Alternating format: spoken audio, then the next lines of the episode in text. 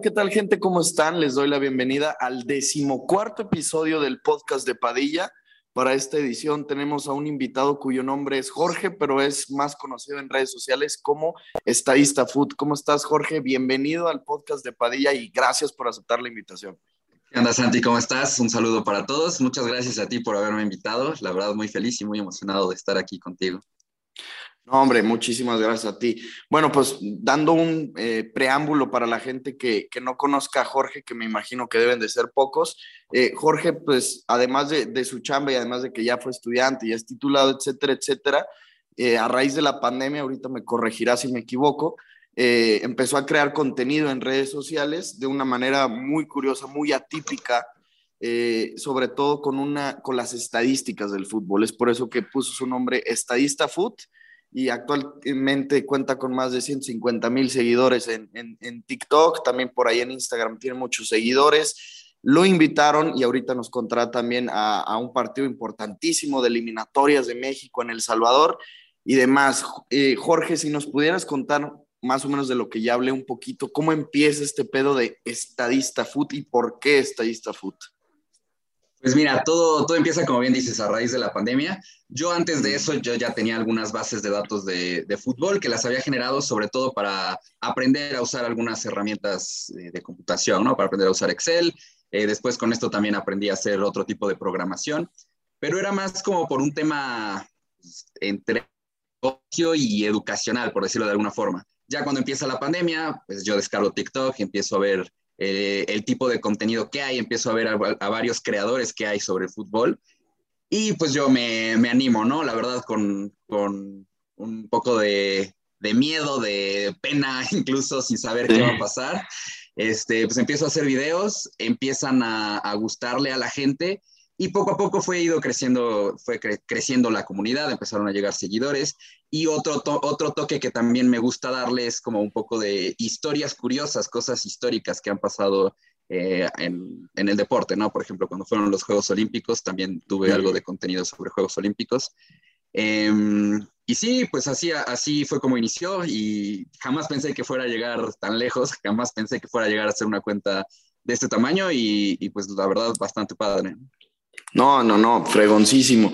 Y yo sé, porque te conozco desde hace ya bastante tiempo y hemos hablado fuera de, pues sí, de, del aire o de, de eh, estas bases de datos que me estás platicando, las haces por un tema eh, de la escuela, ¿no? ¿Qué, qué fue lo que estudiaste? Yo estudié ingeniería industrial. Ah, ingeniería industrial. Y entonces tú me contaste ahorita, ya me, me platicarás, te pedían eh, saber manejar el Excel a la perfección con ciertas bases de datos y tú como ejemplo empezaste a hacer algo que te gustaba, ¿no? El fútbol. Sí, sí, más que, más que me lo pedían, yo veía que era, y como recomendación para todos los que lleguen a escuchar este podcast, Excel es una herramienta que mientras más la conozcas, más oportunidades vas a tener. Eh, entonces yo veo que puedo hacer eh, de forma más fácil cosas de la universidad con cosas de Excel. Entonces me, me, meto a un curso de estos que hay en YouTube para aprender Excel. Y los ejercicios que venían era con la base de datos de la tienda de Chuchito. Y entonces eso, o sea, no es una tienda real, no es mi tienda, no es algo que me interese. Entonces yo dije, ok, voy a hacer una base de datos de algo que me importe. Empiezo a, a hacer la base de datos de fútbol me voy encontrando con problemas que tengo que ir resolviendo sobre la creación, de, la, extracción de los datos eh, y la creación de la después. Y los cursos jamás los terminé porque con, de forma empírica fui aprendiendo, fui desarrollando estas habilidades con, TikTok, este, pues bueno, hubo una que me, contactó, Javier, que siempre, lo, siempre le agradezco y siempre le mando un abrazo, me enseñó que había otras herramientas que podía utilizar para mejorar estas bases de datos, ¿no? Entonces, ya pasé de hacer una extracción algo arcaica en Excel, ahora ya tenemos, entre Javier y yo desarrollamos una aplicación un programa que extrae los datos que yo necesito y ya se hace mucho más fácil. Pero sí, empezó todo esto como un, o sea, pasamos de, de la base de datos de las ventas de la tienda de, de Chucho a ya tener una aplicación desarrollada específicamente para extraer los datos que nos interesan. No, es una ciencia todo ese pedo. no, está fregoncísimo, neta. Sí. Admirable, cabrón. A ver, eh, Jorge es mexicano, Jorge es poblano, pero es atlantista. ¿Cómo está ese pedo? ¿Por qué es Atlante? Mira, es algo que me, me preguntan mucho, sí. Yo, o sea, es, un tema, sabes, como muy de, de la infancia. Yo cuando estaba chiquito, ir a la casa de mis abuelitos íbamos los sábados. Era, o sea, era increíble, ¿no? Me trataban ahí espectacular, jugábamos todo el día. Y cuando lográbamos convencer a mis papás de que, a mi, mi hermana y yo convencíamos a mis papás de quedarnos a dormir, no, eso era como ir a Disneylandia, güey. O sea, era de verdad. Sí, qué chingón. Sí, y entonces los domingos, estar los domingos en la mañana allá, era, o, sea, lo mejor que me podía pasar. Y a mi abuelito le gustaba mucho el fútbol, entonces de fondo se escuchaban los partidos del Atlante. Y ahí es donde yo me imagino que le empecé a agarrar cariño por Porque no hay un momento en mi vida como que me hayan regalado una camiseta o una gorra. No, simplemente, ¿sabes? ¿Desde qué momento sabes que te llamas Jorge? Pues ni idea, ¿no? Simplemente lo sé. Igual al Atlante le voy simplemente porque sí. O sea, pero tu abuelo que me comentas que era futbolero, ¿era atlantista o es atlantista o, solamente lo ponía de fondo? Ajá, lo ponía de fondo. Él ponía todos los partidos que había. Pero no, él, él era aficionado del Santos. Ah, caray. ¿Y también poblano? Sí, también poblano. Como que está ahí medio raro la familia de que nadie le va a la franja y todos agarran de, alguna parte del país, ¿no? Sí, mi papá le tiene, le tiene algo de cariño a, al Puebla, pero este, sí, como que todos agarramos de otros lugares. Un poquito mezclado, cabrón. sí. Es que, bueno, te lo pregunto porque lo sé desde hace tiempo, pero pues también ahí lo pueden ver en, el fondo de Jorge, los que están viéndolo en YouTube y no solamente escuchándolo. Tiene varias bufandas que están poca madre y una de ellas que tiene ahí dice Atlante, Potros Azul Grana. ¿Ves al equipo, o sea, ves los partidos ahorita en expansión y, la fregada o eso sí no? Sí, los, los procuro ver, todos los que puedo los veo, pero la verdad es que sí, entre el trabajo, este, los proyectos que tengo eh, en TikTok, fuera de TikTok, este, también estoy estudiando ahorita una maestría. La ah, verdad es que veo, veo poco los partidos del Atlante. Y, güey, no te voy a mentir, es difícil ver partidos de la Liga claro. de O sea, difícil del ritmo de fútbol. Sí, no, no, no, no es lo mismo. O sea, sí, sí, en realidad debes de tener una pasión muy cañona eh, o por ver partidos de fútbol, porque una cosa es que te guste ver, obviamente, como a todos nos fascina ver un partido de Champions o hasta, hasta un mismo partido de Liga MX, a eh, ya chutarte un partido de expansión con todo respeto a la liga. Sí es difícil, es, es pesado, es como ver una película de esas de tres horas pesadas, eh, parecido. Sí, sí, sí, es la, la, temporada pasada, este, no me acuerdo bien por qué, pero el caso es que quedó un horario, quedó un partido del Atlante a media semana en un horario medio feo, fue acabando un partido de la Champions, güey. No creo qué partido de la Champions es, pero ahí ves el estadio de la Champions, el pasto, todo bonito, y luego ver un partido de la Liga de Extensión. Sí, es un, Poco, un poco contrastante. Sí, sí sientes el cambio cañón desde, desde esos miércoles que son doble jornada en Liga MX y es miércoles de Champions, como tú dices, y luego que te toca, y pues yo soy, tú sabes, futbolero de Madrid, entonces me echo también los de la Liga MX y sí ves el cambio cañón y dices, no, qué diferente, o sea, hasta parece casi casi otro deporte. Insisto, sin que tenga algo de malo la Liga MX, es la liga que más veo, yo creo, porque pues ahí está al equipo al que le voy, es de mi país, etcétera, etcétera. Sí, y, y en el caso, o sea, te lo digo, en el caso del Atlante, por más que sea un fútbol no quiero decir aburrido, pero sí es un fútbol menos técnico, con menos talento. Claro yo disfruto más ver una final de expansión, cuando el Atlante llegó a la final contra el Tampico de Madero, disfruté más esa final que cualquier final de Champions, güey. O sea, porque es más la, la, pasión que le tengo al Atlante.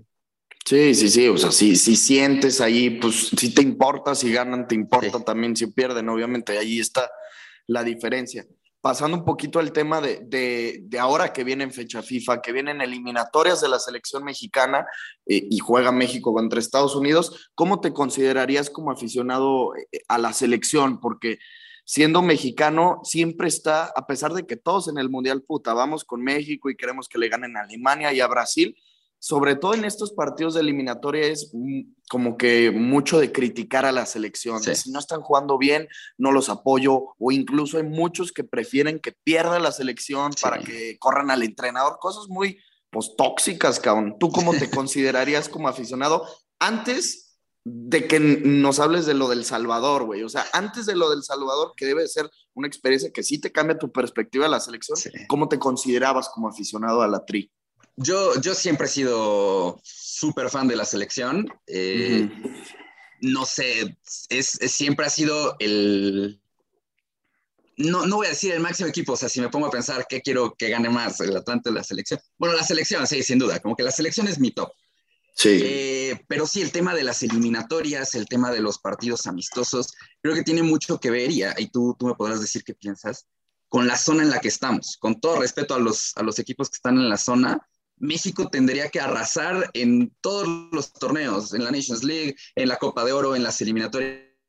Y cuando no es así, pues surge un sentimiento de desaprobación o de pues un sentimiento negativo hacia la selección, ¿no? Yo, yo siempre apoyo, siempre quiero más, siempre quiero que la selección mejore, pero eso sí, no, querer que pierda la selección jamás, eh, querer que corran al técnico, te voy a ser honesto, la verdad es que sí, eh, pero no, no, no, la selección para mí es, es eh, el equipo al que más voy a apoyar toda la vida.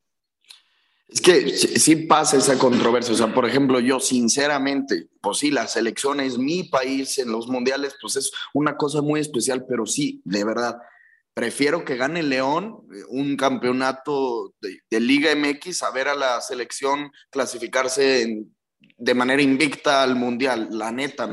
Por eso mismo que mencionas, que sí se, le debe de, o sea, una cosa es apoyar y otra cosa también es exigir y se valen las dos al mismo tiempo, lo que estamos hablando. Si tienes en tu, en tu hexagonal o en tu octagonal a, Jamaica, a Trinidad y Tobago, no por demeritar esas elecciones, teniendo un país con tantos años de historia de fútbol, con ligas desarrolladas, con futbolistas en la máxima categoría jugando Champions League, sí se les debe exigir no solamente el ganar, el jugar bien y el golear incluso.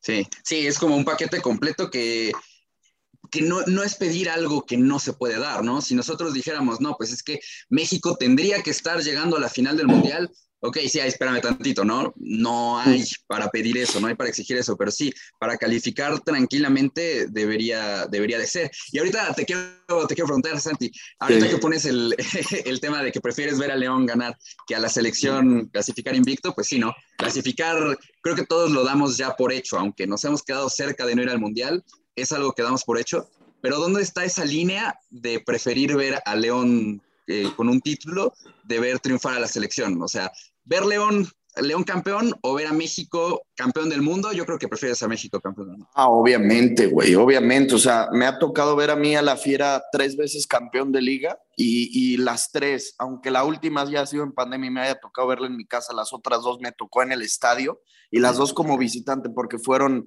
en el Azteca y en el Hidalgo, o sea, de Pachuca y, y América. Y las dos me tocó ir al estadio y se siente algo poca madre. Pero cuando vi a México ganar los Juegos Olímpicos, también sientes una cosa, y estamos hablando de Juegos Olímpicos, o sea, categorías inferiores, se siente otro pedo chingoncísimo. O sea, ahí creo que sí te pondría por encima a mi país. Pero como tú dices, o sea, también damos eso, me, me gustó un chingo lo que dijiste, damos por hecho la clasificación al Mundial. O sea, ya estamos pensando de quién va a ser el entrenador para Qatar ¿Cuál es la alineación titular para Qatar?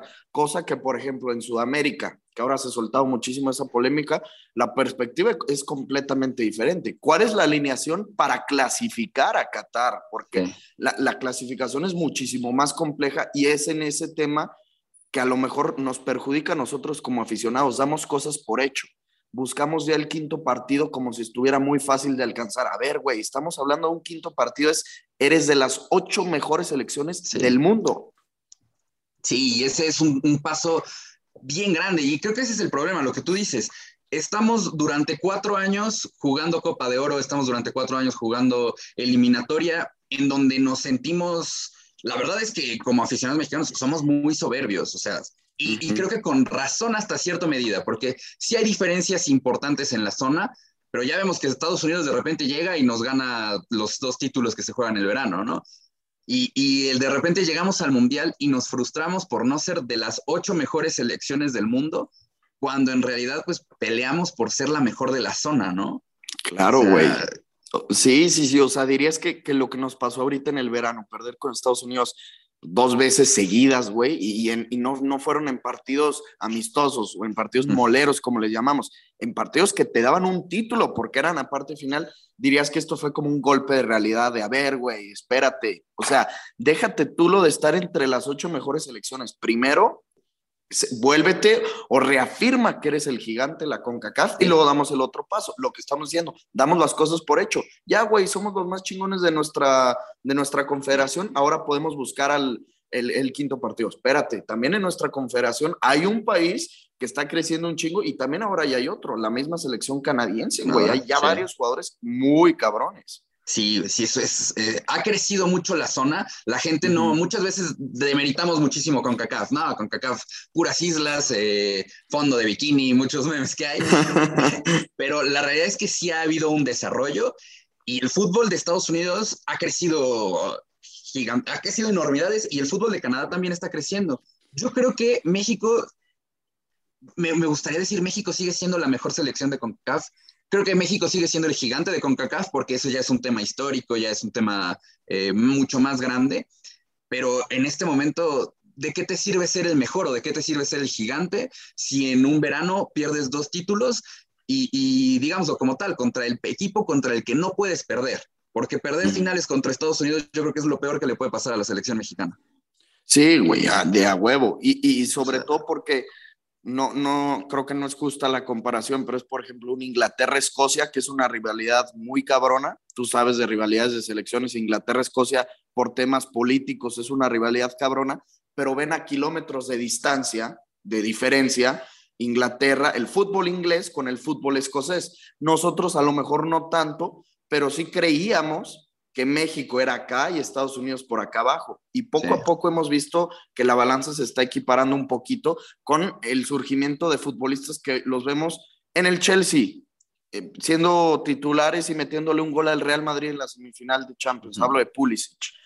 Titular en el Barça, Serginho Dest. Titular en la Juventus, Weston McKinney.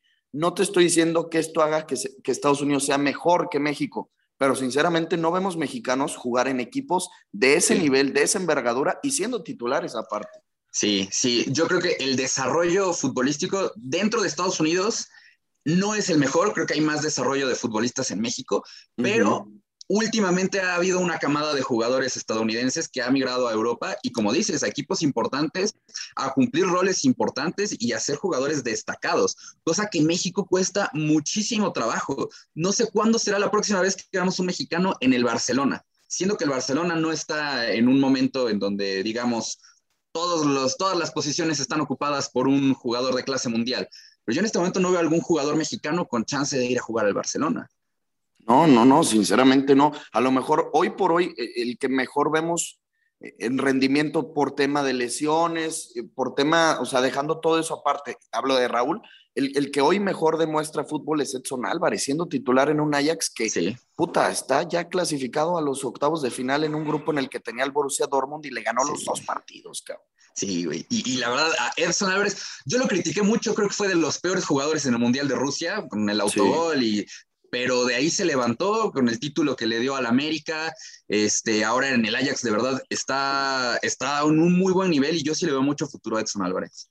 Sí, acaba de renovar. Muchos dicen que, que esto acaba de sentenciar su, pues sí, su carrera porque se va a quedar siempre, entre comillas, estancado en el Ajax. Pero no, güey, esto también es una estrategia por parte del Ajax de Van der Sar, ¿te acuerdas? obviamente el portero Edwin Van der Sar, que es el, el director deportivo. Esto es una estrategia para subir la cláusula de rescisión porque saben que van a llegar un chingo de ofertas por Edson Álvarez. Sí. Y el Ajax también está creciendo. El Ajax hace unos años era un equipo que llevaba jugadores, los desarrollaba y los vendía. Y ahora ya vemos al Ajax peleando semifinales de Champions, este, haciendo cosas destacadas en lo que ahorita no está, que ya está clasificado y fue de los primeros. Realmente también quedarse en el Ajax yo no lo veo como que fuera algo tan malo si, es que así fuera, pero pienso que es más como tú dices, subir la cláusula de recesión, un tema de estrategia de marketing, por decirlo de alguna forma, ¿no? Correcto, correcto, sí, un tema también de estrategia financiera, güey, económicamente le conviene al Ajax y como dices, vemos muy mal que, que estés en el Ajax por la liga en la que está, pero a nivel europeo, por lo general lo vemos en los octavos de final y no hace mucho lo vimos en una semifinal de Champions, que, que no está fácil llegar a eso, obviamente, pero esta temporada tampoco lo descartaría. O sea, el Ajax, yo creo que esta temporada sí está como mínimo para llegar a cuartos de final de Champions. Sí, sí, sí, sin duda. Habrá que ver la suerte que le deje el sorteo, ¿no? Porque creo que ahí se definen muchísimas cosas. Y, y tú lo conoces ese toda la perfección de, de, de, que se bloquean, que si por nacionalidad y por el bombo uno, que probablemente va a estar en el bombo uno el Ajax al quedar como líder de grupo, bueno, eso, eso lo favorecerá. Jorge, eh, eh, siguiendo con este tema de la selección mexicana y antes de hablar de, de tu experiencia en, en El Salvador, el Tata Martino, güey, ¿cómo lo ves? Siempre, es un tema el, seleccionador, que si Juan Cambios Osorio, que si el Chepo de la Torre, como que nunca estamos contentos. ¿Cómo, ¿cómo ves al Tata? ¿Te gusta? La verdad es que ya no. Me empezó, me gustaba mucho cómo jugaba la selección, se dieron resultados importantes con rivales sudamericanos, sobre todo se tenían partidos relevantes, eh, amistosos, pero desde que fue la Nations League, que se pierde con la final con Estados Unidos, se pierde la Copa de Oro con Estados Unidos, en las eliminatorias, o sea, el, no poder sacar los tres puntos en todos los partidos en el Estadio Azteca, eh, sabes, ya no es la selección que en algún momento fue, no, no, no, en este momento no te diría de tal año, ¿no? Pero no es una selección tan poderosa y no, no, no conozco todos los detalles, pero el hecho de que tuvo su cirugía programada de ojos eh, justamente un día antes de un partido de la selección, eso fue lo que a mí me hizo decir no, no más. O sea, yo en, dentro de las dos finales, dentro del funcionamiento, dentro de que no se han sacado todos los resultados que se tienen que sacar en el Estadio Azteca, porque salir a jugar de visitante no lo, no lo evalúo por esa parte, ¿no?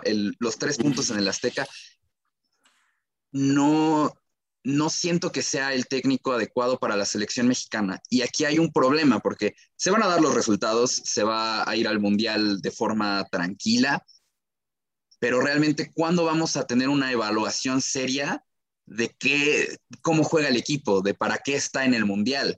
Y algo que está igual no nos ayuda es que ya no está la Copa Confederaciones, ¿no? Que antes un año antes podíamos ver, ok, tenemos esto y sin ser un torneo, porque yo no considero que la Copa Confederación sea un torneo eh, de máximo nivel o un torneo que haya que tener como consideración seria de, cara al Mundial, pero pues ya no lo tenemos, ya no tenemos un roce con el campeón asiático, con el campeón sudamericano.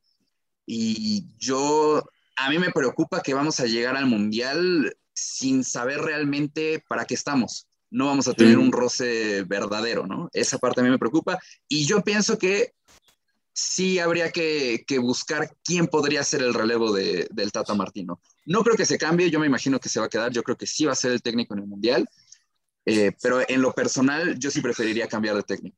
Es que estoy completamente de acuerdo contigo en, en, esa parte de la evaluación. No hay una evaluación porque por mucho que, que juegues amistosos o partidos preparativos, con España, con Alemania, con Argentina, con los que sea, no dejan de ser partidos preparativos para las otras elecciones. Entonces vas a ver a su selección B o a su selección C, como comúnmente llamamos, y luego hablas del tema confederaciones, bueno, pues ni siquiera hubiéramos clasificado porque no ganamos tampoco la Copa Oro. Entonces, en realidad, sí, o sea, la, primera evaluación fuerte para, para el Tata, porque pues no jugó eh, no dirigió, perdón, el, Mundial pasado, pues va a ser también Qatar 2022, que ese suele ser un problema de nuestra selección mexicana al, considerar el tema de que nuestra, eh, sí, nuestra confederación a lo mejor no está a la altura de, que, por ejemplo, en Sudamérica, que pues el, entrenador, el seleccionador, se pone a prueba dos, tres veces a la semana cuando hay una fecha FIFA, porque,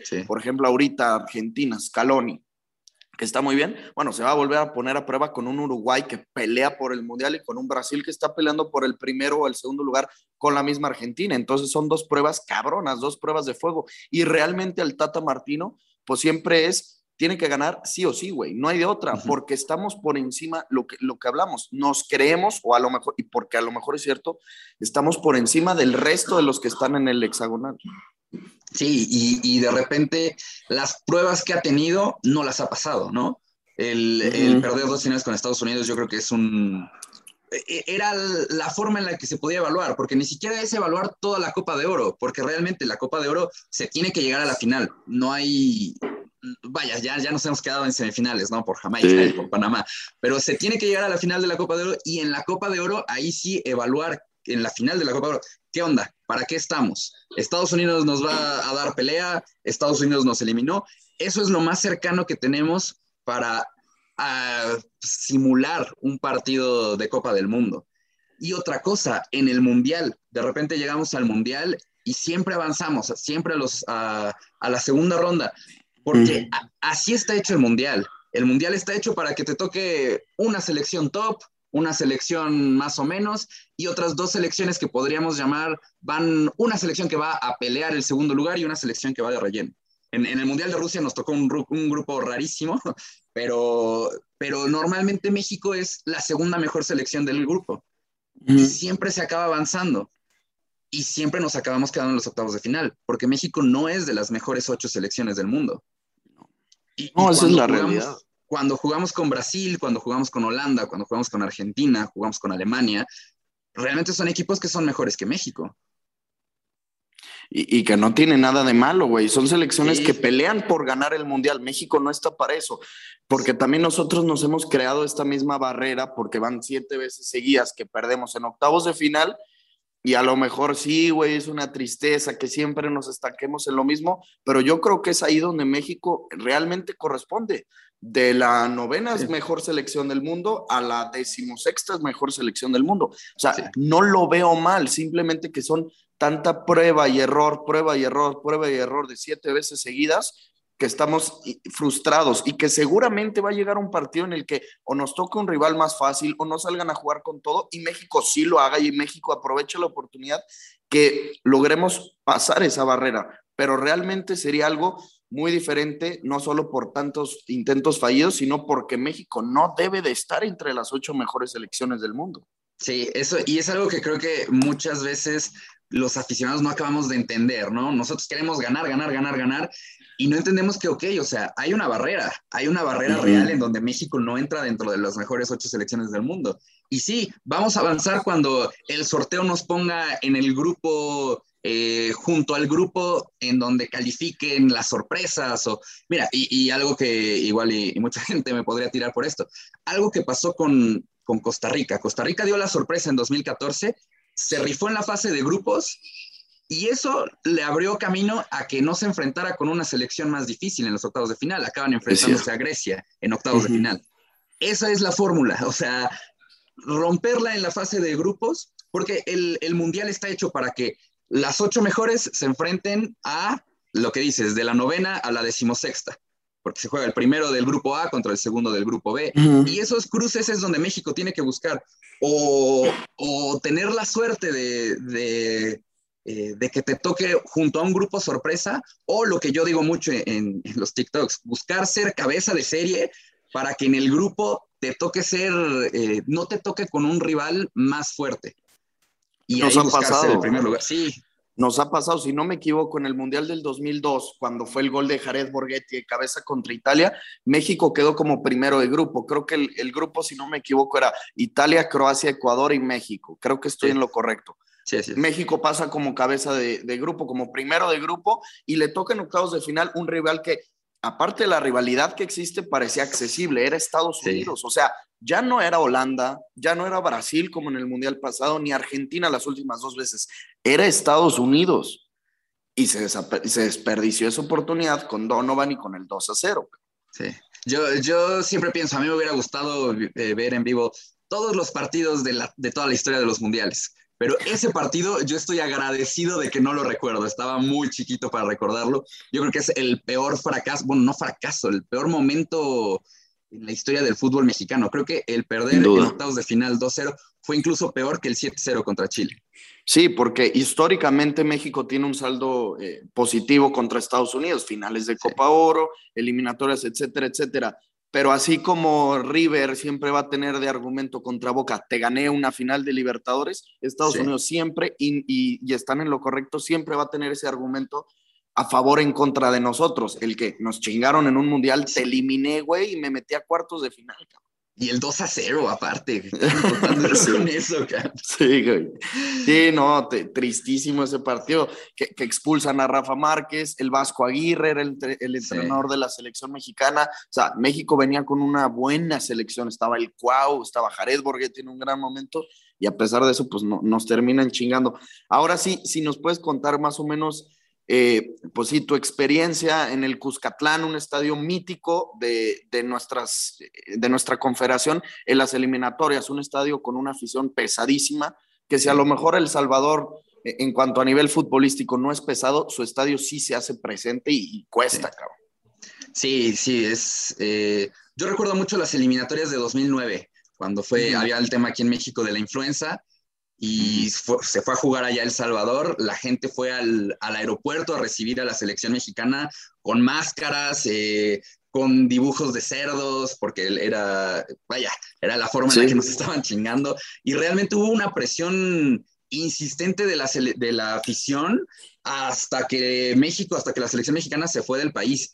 Y yo en ese momento, yo me acuerdo, yo estaba, estaba chiquito relativamente, y, y lo veía y era, o sea, o sea, ¿sabes? Porque creo que todos en algún momento, si, algún, si llegamos a patear un balón, nos llegamos a imaginar como jugadores de la selección y calificando el mundial y ganando el mundial. La realidad es que muchas veces es un sueño que no, no lo trabajamos o que eh, no nos acaban dando las capacidades. Pero yo veía a todas esas personas y realmente estaban jugando el partido contra México. O sea, todas esas personas que faltaron a, su trabajo y fueron al aeropuerto para hacer ruido, las personas que le llevaban serenata en la noche, estaban jugando para la selección del Salvador. Y sabes, esa, toda esa, esa, eh, toda esa situación yo lo veo como vivir el fútbol en primera persona, porque sí, me gusta ver el fútbol y me apasiona y, y me entretiene, pero eso de realmente ser parte del partido, realmente ser parte de la selección, fue algo que a mí en, ese momento me, me, voló la cabeza y yo recuerdo que veía videos de personas mexicanos que habían ido y que decían, no, pues es que para ir al baño nos teníamos que quitar la camiseta de México y poner una del Salvador para ir desapercibidos. Yo dije, yo tengo que vivir eso, o sea, desde el 2009, que fue cuando este, nos acabó ganando El Salvador, yo dije, yo tengo que vivir esa, e, esa experiencia. Y ahorita este, pues bueno, con todo el tema de la pandemia, yo, yo el próximo año no voy a estar el primer semestre aquí en México. Entonces, eh, algo para mí, algo que es de ley, tengo que ir por lo menos a un partido de eliminatoria para cada proceso mundialista. Entonces estuve viendo el, el calendario, vi el partido de, de, El Salvador, que era el último este, digamos, en, en, esta zona centro. Yo no tengo visa, entonces ir al de Estados Unidos no, no es posible. Sí, no se podía. Este, sí, entonces yo vi el partido del Salvador, vi la fecha. En ese momento, cuando, cuando, o sea, hace unos meses, cuando estaba haciendo esta revisión, creo que ya tenía la primera dosis de la vacuna. Entonces me puse a hacer cuentas, la segunda dosis me la van a poner por estas fechas, iban a ser tantos días antes del partido. Entonces empecé a hacer las cuentas y, y dije, si no es ahorita, no va a ser nunca, porque el Mundial que viene México es anfitrión, 48 equipos, ya a estas alturas, o sea, los equipos que están peleando van a estar todos, todos calificados. Eh, la eliminatoria va a perder muchísimo sentido con, con, los 48 equipos. Y yo dije, no, no me voy a, o sea, no me voy a quedar sin ir a un partido, a un, o sea, ir a ser el rival odiado en el Cuscatlán. Este, pues me, me lancé. Yo me acuerdo cuando dije, este, o sea, voy a ir, dije, voy a ir. Vi, y justo ese día habían salido a la venta los boletos. Entonces, este, medio ahí vi el comunicado de prensa que habían sacado, en donde iban a poner a la, a a la afición mexicana. Y, güey, estuve, estuve a punto de cometer un error terrible. Yo fui en la eliminatoria pasada, fue al partido de México-Estados Unidos en el Estadio Azteca. Y ahí a, toda, la, toda, la, toda la afición que iba con camiseta de Estados Unidos, la mandaban a la zona de la porra de Estados Unidos, por decirlo de alguna forma. Tenían boleto mejor, tenían boleto peor, los mandaban a la misma zona. Yo dije, pues voy a comprar el boleto más barato y me van a acabar mandando a la zona de la selección mexicana. Y no, güey, no es así. Allá se los dejaban ahí donde estaban. Sí, si hubiera comprado el boleto más barato, hubiera ido a Sol General, que es conocido como Vietnam, en donde, en donde sí no puedes pasar con una camiseta que no sea la de la del Salvador, güey. Estuve así de... De, de cagarla. sí, güey. Este, sí. Y entonces, o sea, sí terminaste comprando el boleto en donde se le había asignado a México y ya dijiste, pues con eso no va a haber pedo que me lleve yo la, la verde. O bueno, tentativamente no iba a haber pedo. Sí, no, no, pues yo lo compré y sabes, todavía como que hubo algunos, algunos temas que resolver entre el trabajo, la vacuna y todo eso. Hubo un momento en el que yo dije, no, no voy a ir, o sea, no se va a poder. Eh, yo, yo, yo volé un domingo, me acuerdo, el jueves hablé con mi jefe que si me podía llevar eh, el equipo de la oficina para hacer home office desde allá. El jueves en la tarde me dijo que no había problema, entonces entre viernes, eh, reservar vuelo, boleto, todo eso fue, algo bastante loco. Y ya estando allá, este, pues bueno, fue que llegó Capital Expedition, la empresa que me, que me estuvo patrocinando el viaje, que aquí tengo un recuerdito de ellos.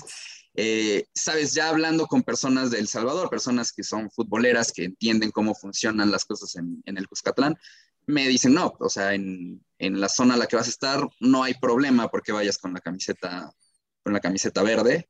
Este, me invitaron, me dijeron que si yo prefería, si tenía miedo, podía ir al palco de la empresa. Eh, no, yo, yo quería ir a... Preferiste a, irte a, a, las gradas, pues. Sí, sí, sí, a ser el, el, rival odiado, ¿sabes? A que la gente me gritara, la gente me insultara, eh, que me aventaran cosas. era, era lo que yo buscaba, ¿no? Justamente eso fue. Y sí fue lo que acabó pasando. ¿no? O sea, ya, ya, dentro de eso me, me contaste cómo fue pues, la, la, la, toma de decisión de aventarte para ir, güey. Pero ya dentro del estadio o afuera, el, el día del partido, o sea, ¿qué, ¿qué, dirías de diferencia a un partido que me dijiste ya te ha tocado en el Azteca, por ejemplo? Es, es bien raro. Yo, yo la verdad es que llegué al estadio sí con miedo, porque uh -huh. muchísima gente desde muy temprano, eh, pues todos enfiestando, todos tomando, este, ¿sabes? Sí, sí iba con algo de miedo, ¿no? Sobre todo lo que te dicen. Yo cuando subí un video, subí un TikTok diciendo que iba a ir a El Salvador, Sí, y sí mucha gente, mucha gente de México y mucha gente de El Salvador me decía, no vayas con la camiseta de México. O sea, y había gente del Salvador que me decía, eh, yo soy salvadoreño y nunca he ido a, al Cuscatlán porque me da miedo. Y yo entonces sí dije, ah, caray, o sea, sí, sí voy con, con algo de miedo. Y me acuerdo cuando llegamos, llegamos en la camioneta de, de Capital Expedition, prácticamente a la, a la puerta de, del estadio, nos bajamos y sí, o sea, no, no acababa de, de cerrar la, la, puerta de la camioneta y ya me estaban gritando de todo por todos lados. Pero, ¿sabes? O sea, yo no, pues sí, sí iba con miedo en ese momento, pero después ya, cuando empecé a caminar, literalmente 10 pasos, eh, una persona, la veo, se me queda viendo con, con su cerveza en la mano, levanta la mano y me dice, brother, yo en ese momento, puta, todo me pasó por la mente. Sí, y sí, me sí. a decir, brother, quítate esa camiseta, brother, allá adentro. Y me dice, brother, vos sos el de TikTok. Y yo, sí, güey. no mames, qué chingón. Sí, güey. O sea, en ese no, me dijo, bienvenido, güey, vi tu TikTok, yo te sigo, qué, qué bueno chingón. que estás acá, güey. Fue la primera vez, jamás me habían reconocido en la calle por TikTok, jamás, güey. Y puta, que me reconozcan en el Cuscatlán, sí fue, fue hermoso, güey en ese momento se me bajó mucho el, el, nerviosismo y yo creo que a raíz de eso lo empecé a notar. Yo iba caminando y escuchaba que a lo lejos gritaba, ¡Viva México! Este, o bienvenido, y así. Muchas personas se me acercaban por, por el video de TikTok, me reconocían, me decían, qué, chingón, qué bueno que estás aquí, qué bueno que sí te animaste a venir. Hubo uno que me dijo, por la camiseta no te preocupes, o sea, no, no te va a pasar nada. Eh, muchas personas que no, no, sabían que era de TikTok sí me decían, este, bienvenido, ¿no? Tú tranquilo. Eh, también, si no, no te voy a mentir, sí había muchos insultos de, de lejos. Nunca, bueno, dos veces sí me, me insultaron cara a cara. Frente a frente. Sí, sí, sí. Pero, sabes, con todo eso voy entrando, voy caminando, la gente va diciéndome, viva México, bienvenido, eh, eres el de TikTok, güey. Algo que, que escuchaba mucho, el, allá el, el, insulto es, este, para los mexicanos es, mexicanos culeros, allá culero es como maricón. Entonces, okay. este, lo que escuché muchísimo era, mexicano culero, ah, es el de TikTok, güey. Así como que decía, no, espérate, güey, este güey no, este güey este es compa. Sí, sí, sí, y, y ya, de, ya, o sea, en las afueras del estadio, pues sí hay eh, cosas muy parecidas que aquí en México, allá son las carnitas, carne asada allá afuera del estadio, este, cervezas, los puestos de, de publicidad, sabes que eh, para meter el gol y ganarte el producto publicitario. Y, realmente, buen ambiente, muy buen ambiente afuera del estadio. Sí se siente eh, extraño, se siente especial. Ves la marea de gente azul y, tú con la camiseta verde y, y, escuchando a lo lejos cómo te insultan, cómo te pintan dedo, pero realmente al mismo tiempo esas mismas personas te están dando una, una, pues una buena bienvenida, ¿no? Te están diciendo que tú tranquilo. Entonces sí fue como un, fue como lo que esperaba en cuanto a la presión, en cuanto a la intensidad, pero sumado con una, con la hospitalidad de las personas ahí fuera del estadio. Fue, la verdad fue muy bonito. Qué chingón, qué chingón. Eh, el himno nacional, o sea, ¿cómo lo viviste como aficionado? Se debe sentir poca madre escuchar tu himno en otro país y, cómo lo recibió también la gente, porque eh, sobre todo en México nos ha pasado muchas veces que abuchean el himno de, la selección rival. En el Cuscatlán, ¿cómo fue ese pedo? No, allá es de ley que se abuchea el himno de, ah, México.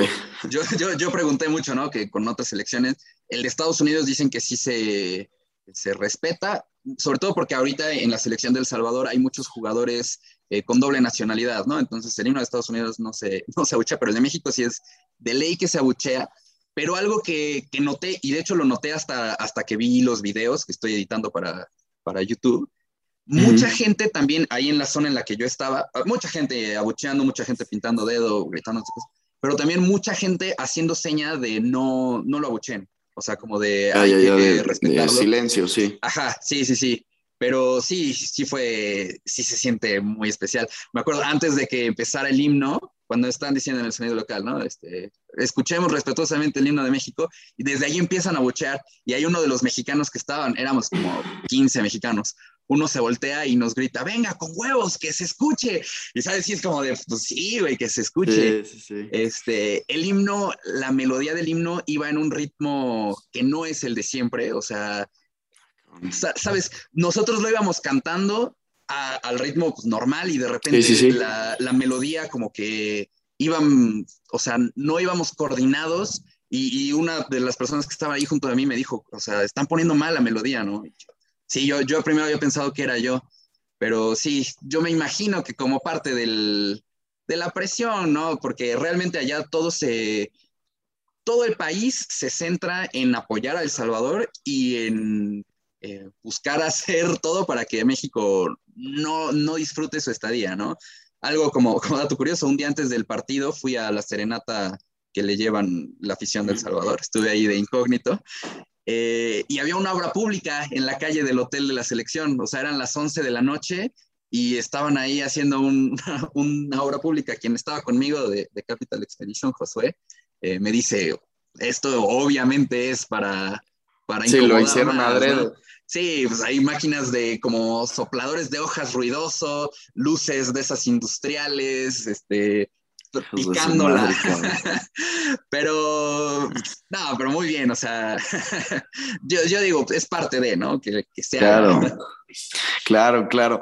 Eh, al final, México termina ganando 2 a 0, ¿no? Fue el resultado. 2 a 0, sí. Con un penal en el último minuto que mete Raúl Jiménez, como siempre, los cobra cabrón. Y ahí sí se vio cómo empezaron a tirar, sobre todo, bolsas de agua, ¿no? Y, cuentas en, uno de tus videos que, que ya has publicado en Instagram y en TikTok que a la hora de que marcan el penal, o creo que cuando lo mete Raúl, ahí sí te llegó a llover ese pedo, pero cabrón, de, bolsas de agua. Ah, a lo largo del partido, sí, de repente, eh, cuando cayó el primer gol de México, o de repente cuando el árbitro pitaba algo que la gente no, no le gustaba, de vez en cuando sí caía alguna, alguna botella con agua, con lo que esperamos que sea agua, ¿no? O bolsas de ojalá, Cabrón. yo, estaba, yo estaba prácticamente hasta atrás, ¿no? Entonces estaba casi pegado con la zona de, la gente del Salvador al principio. Eh, entonces no me había caído nada. Yo, yo primero dije, ah, súper bien, ¿no? Aquí no me va a caer nada. Cuando marcan el penal, ahí sí se, suelta la lluvia. Ahí sí empiezan a, llover por todos lados. Y yo ahí, dentro de los mexicanos que estaban, pues hubo uno con el que me puse a platicar al medio tiempo, ya nos hicimos compas. Y a él le, le, cayó, él estaba dos filas adelante de mí, le cayó una bolsa de agua, ¿no? Directo en la espalda. Entonces yo le digo, güey, vente aquí arriba porque aquí te van a caer menos cosas. Y me dice, ah, sí, Simón, no, ya. Se sube y ya cuando está junto a mí, se para en, en la butaca y se voltea. 2-0, putos. no nos, empezaron a, nos empezaron a gritar hacia donde yo estaba y ya me tuve que ir. Nos fuimos, poco a poco nos empezaron a llover cosas, nos fuimos como que arrinconando hacia, hacia la esquina. Estábamos ahí con una reja del lado izquierdo y con una reja que separa, que separa como la sección del, del estadio y que separa la tribuna con, con la cancha. Nos fuimos yendo ahí hacia, hacia la esquina, hacia la esquina eh, y pues sí, no, había unos mexicanos que sí se volteaban y sí cantaban pedo. Eh, había otros que nada más estaban como esquivando cosas, otros diciéndonos, no, güey, no se volteen, ya no hay que provocarlos. Y otros diciendo, no, sí, güey, ya hay que provocarlos. En ese momento yo sí pensé, porque igual volteaba hacia, hacia atrás a ver a la afición del Salvador, y sí había unos que tenían ganas de bajarse a madrearnos, güey. O sea, sí se les veía, se les veía la cara de, de que querían. Yo en ese momento sí tuve algo, no miedo, pero sí como de preocupación, ¿no? De, si ahorita sí se, arman los madrazos, pues ¿qué hago, no? Eh, la zona que estaba designada para nosotros era conos de tránsito con un cordón de esos de precaución. O sea, no era como que hubiera realmente una separación. Eh, y ya, desde que, se, desde que se marcó el penal hasta que se acabó el partido, bolsas y bolsas y bolsas, se acaba el partido y cuando empieza a salir la gente, muchos pasaban y nos decían, mexicanos, perdón, perdón por las bolsas. Ah, qué bien, Otros mexicanos, chinguen a su madre. Otros abeltándonos más bolsas.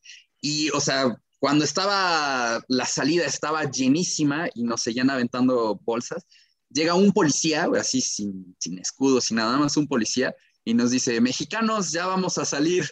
No, hombre, güey, o sea, ahorita está saliendo toda la gente, nos están aventando cosas. Y nos van a matar. sí, güey, nada, entonces no. Este, Se esperaron. Sí. sí. pues sí.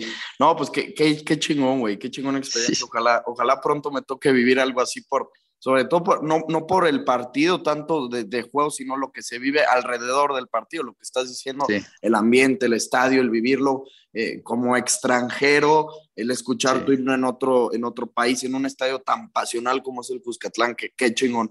Jorge, para cerrar ya el podcast, una pregunta que siempre le hago a todos los invitados es, si ves otros deportes, y sé que sí, porque por ejemplo ahorita en los Juegos Olímpicos hiciste muchísimo contenido, ¿qué regla, qué tradición, qué costumbre o sí, qué cosa de otro deporte traerías al fútbol? No necesariamente tiene que ser una regla, o sea, puede ser algo desde los aficionados, algo desde el periodista, desde la prensa, lo que sea, güey. ¿Qué traerías al fútbol?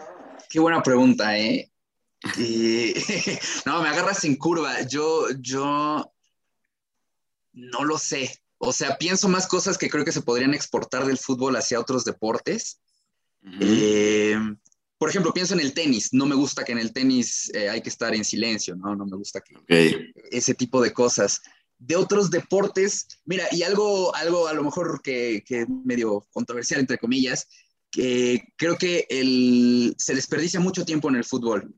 Y apenas con las nuevas reglas que se propusieron en, en la Asociación de Fútbol, eh, no, no, es la FIFA, no recuerdo el nombre de la asociación que propone las reglas. Híjole, no me acuerdo tampoco, pero sí. Pero que propusieron las reglas. La, la, regla que proponían de 60 minutos de partido, pero de tiempo efectivo, yo pienso que ayudaría mucho. Yo pienso que le vendría bien al fútbol tipo lo que hay más o menos en la NFL, por ejemplo, que son cuatro cuartos de 15 minutos y se van agotando poco a poco, pero esos 15 minutos son de, de tiempo efectivo, de tiempo jugándose, pues. Y a lo mejor hay pausas, pues, pero se juegan los, los 60 minutos de la NFL. Yo, yo, creo que la NFL no es el mejor ejemplo porque si el reloj se desgasta mucho con la pelota sin estar en juego. Más como en el handball. En el handball sí eh, la pelota se está moviendo, entonces este, el reloj va bajando. Si no se está moviendo porque hubo una falta, porque se lesionó alguien por lo que sea, eh, se detiene. Creo que vendría muy bien, creo que lo haría más emocionante y limitaría estas mañas ¿no? de, hacer tiempo que pues, nada más acaban beneficiando al equipo, a un equipo, pero acaban dañando el espectáculo. Claro, totalmente acuerdo, totalmente acuerdo. Pues Jorge, muchísimas gracias por pasarte por el podcast, de verdad. Eh, estuvo muy chingón, creo que hablamos de, de, varios temas y al final pues medio aterrizándolo con, con, la experiencia en el Cuscatlán. Gracias por aceptar la invitación y, gracias, y ya sabes que aquí pues siempre vas a tener eh, tu casa y espero pues ya pronto conocernos en persona, aunque tenemos ya, yo creo, más de año y medio de que nos conocemos, pero nunca, nunca en persona. Sí, ojalá este, pues en lo que queda del año o el año que viene nos podamos ver. Y, y gracias, gracias a ti por la invitación, de verdad, muy, estuvo bastante cool aquí. Muchas gracias, Santi, y felicidades. Veo que estás, estás levantando muy cañón con el proyecto. Felicidades. Gracias, no, pues vamos empezando y esperemos que sí, sí siga poco a poco creciendo. Por eso invito a la gente a que se suscriba, que le dé like, a que comente sobre todo, porque pues ya saben que eso, el algoritmo de YouTube lo ve como algo bueno, entonces empiezan a, eh, a reproducir más el video en diferentes cuentas. Entonces invitamos a la gente en eso. Este fue el decimocuarto episodio del podcast de Padilla. Tuvimos a Estadista Food o a Jorge. Eh, entonces, por aquí nos estaremos viendo el próximo miércoles. Muchísimas gracias a todos y nos vemos la próxima. Hasta luego.